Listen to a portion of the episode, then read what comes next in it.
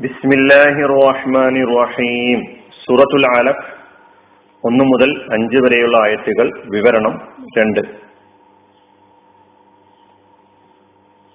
ഇസ്ലാമിൽ വിദ്യാഭ്യാസത്തിന്റെ പ്രാധാന്യം എന്താണ് എന്നാണ് കഴിഞ്ഞ വിവരണത്തിൽ നാം മനസ്സിലാക്കിയത്. ഇസ്ലാമിക വീക്ഷണത്തിൽ അറിവിന്റെ ഉറവിടം അള്ളാഹുവാണ് സൂറത്തുൽ ബക്കറയിൽ മലക്കുകൾ പറയുന്നതായി നാം വായിക്കുന്നുണ്ട്. സൂറത്തുൽ ബക്കറയിലെ മുപ്പത്തിരണ്ടാമത്തെ ആയത്തിൽ കാലു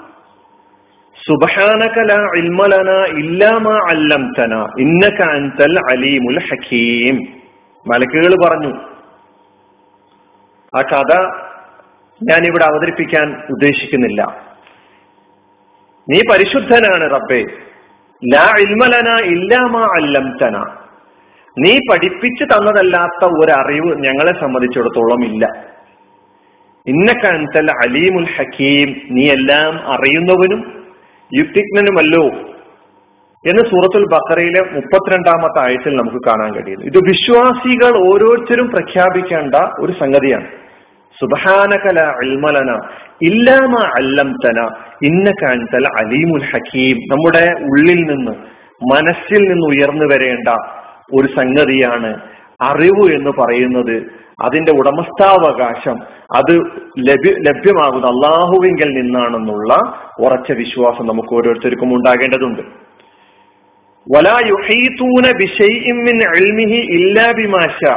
ആയത്തുൽ കുർസി നമ്മൾ പാരായണം ചെയ്യുന്നവരാണ്. സൂറത്തുൽ ബക്കറയിലെ ഇരുന്നൂറ്റി അമ്പത്തി അഞ്ചാമത്തെ ആയത്തിൽ അല്ല പറയാണ് ആയത്തുൽ കുർസിയിൽ നമ്മെ നമ്മോട് എപ്പോ നമ്മൾ പതിവായി പല സന്ദർഭങ്ങളിലും പാരായണം ചെയ്യാറുള്ള ആയത്തുൽ കുർസിയിൽ അള്ളാഹു സുബാനു തല പഠിപ്പിക്കുന്നു. അവന്റെ ജ്ഞാനത്തിൽ നിന്ന് യാതൊന്നും അവർക്ക് ഗ്രഹിക്കാനാവില്ല ഇല്ല അഭിമാഷ അവൻ ഉദ്ദേശിച്ചതല്ലാതെ. അപ്പോൾ ഈ ആയത്ത് അല്ല ആയത്തുകൾ അള്ളാഹുവിന്റെ ജ്ഞാനം അള്ളാഹുവിന്റെ അറിവ് ഒരു സൃഷ്ടിക്കും വഹിക്കാനാവില്ല. ഒരു സൃഷ്ടിക്കും ചുളിവിൽ നേടിയെടുക്കാൻ കഴിയുകയില്ല. അത് മനുഷ്യനാകട്ടെ ജിന്നുകളാകട്ടെ പ്രവാചകന്മാരാകട്ടെ മലക്കുകളാകട്ടെ. എന്നാൽ ഇവർക്കെല്ലാം ലഭ്യമായിട്ടുള്ള അറിവ് വളരെ തുച്ഛമാണ്.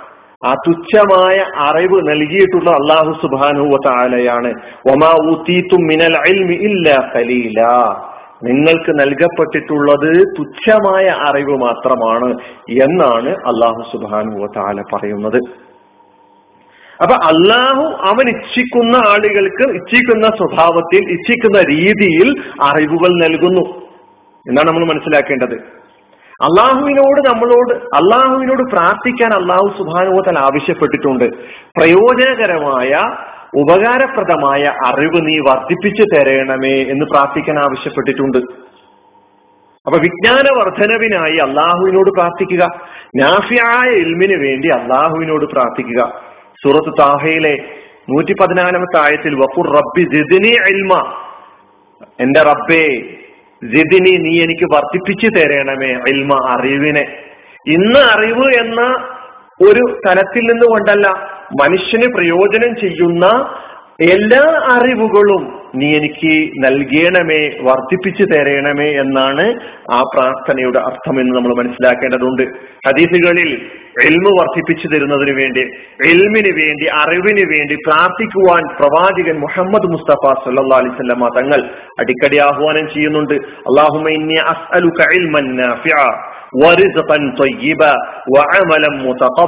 വിശ്വാസി പ്രാർത്ഥിച്ചുകൊണ്ടേയിരിക്കണം. അള്ളാഹുവെ ഇന്നി അസ്അലുക്ക ഞാൻ നിന്നോട് തീർച്ചയായും ഞാൻ നിന്നോട് ചോദിച്ചുകൊണ്ടിരിക്കുന്നു. ഞാൻ നിന്നോട് ആവശ്യപ്പെട്ടുകൊണ്ടിരിക്കുന്നു. ഞാൻ നിന്നോട് യാചിച്ചുകൊണ്ടിരിക്കുകയാണ്. എനിക്കും എന്റെ സമൂഹത്തിനും എന്റെ ഞാൻ ഉൾക്കൊള്ളുന്ന ഭൂമിക്കും പ്രപഞ്ചത്തിനും ഒക്കെ പ്രയോജനം ചെയ്യുന്ന അറിവ് നീ നൽകണമേ എന്ന് ഞാൻ നിന്നോട് ആവശ്യപ്പെടുകയാണ് തൊയ്യബ ഏറ്റവും നല്ല വിഭവവും നീ നൽകണമേ. വാമലം സ്വീകാര്യ സ്വീകാര്യയോഗ്യമായ അമൽ കർമ്മവും ഞാൻ നിന്നോട് ആവശ്യപ്പെടുകയാണ്. ഇത് നമ്മളോട് പ്രാർത്ഥിക്കാൻ ആവശ്യപ്പെട്ടതാണ്. അള്ളാഹു മുംഫാനി മറ്റൊരു പ്രാർത്ഥന പ്രാർത്ഥന. അള്ളാഹു മുംഫാനി ബിമാ അല്ലം തനി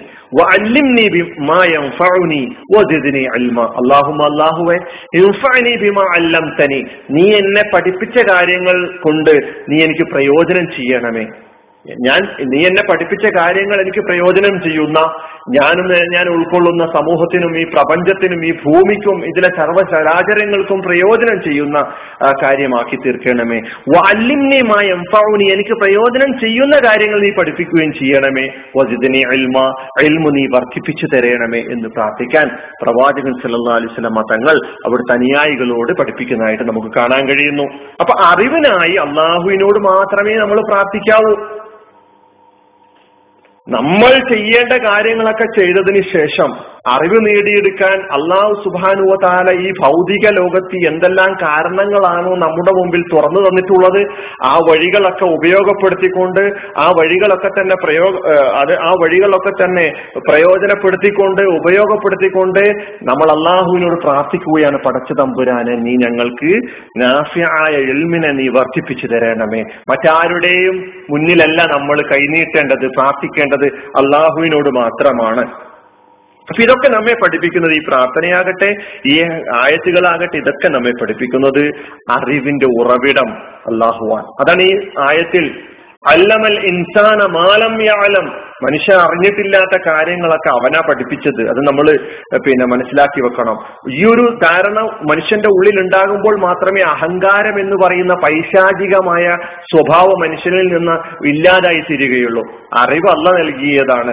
അല്ല എന്റെ മിടുക്ക് കൊണ്ട് എന്റെ കഴിവ് കൊണ്ട് ഞാൻ നേടിയെടുത്തതാണ് എന്നൊരു ധാരണ വെച്ച് അഹങ്കാരത്തോടു കൂടി മുന്നോട്ട് പോവുകയാണെങ്കിൽ അത് ലോകത്തിന് ആ മനുഷ്യന്റെ അറിവ് ലോകത്തിന് ഒരു പ്രയോജനം പ്രയോജനം ചെയ്യുകയില്ല ഒരു ഉപകാരം ചെയ്യുകയില്ല എന്നതാണ് യാഥാർത്ഥ്യം അപ്പൊ അറിവിന്റെ ഉറവിടം അള്ളാഹുവാണ് അറിവിന്റെ ഉടമസ്ഥാവകാശം അള്ളാഹുവിനാണ് ഈ യാഥാർത്ഥ്യം നമ്മൾ അംഗീകരിക്കുകയും ഉൾക്കൊള്ളുകയും ചെയ്യേണ്ടതുണ്ട്.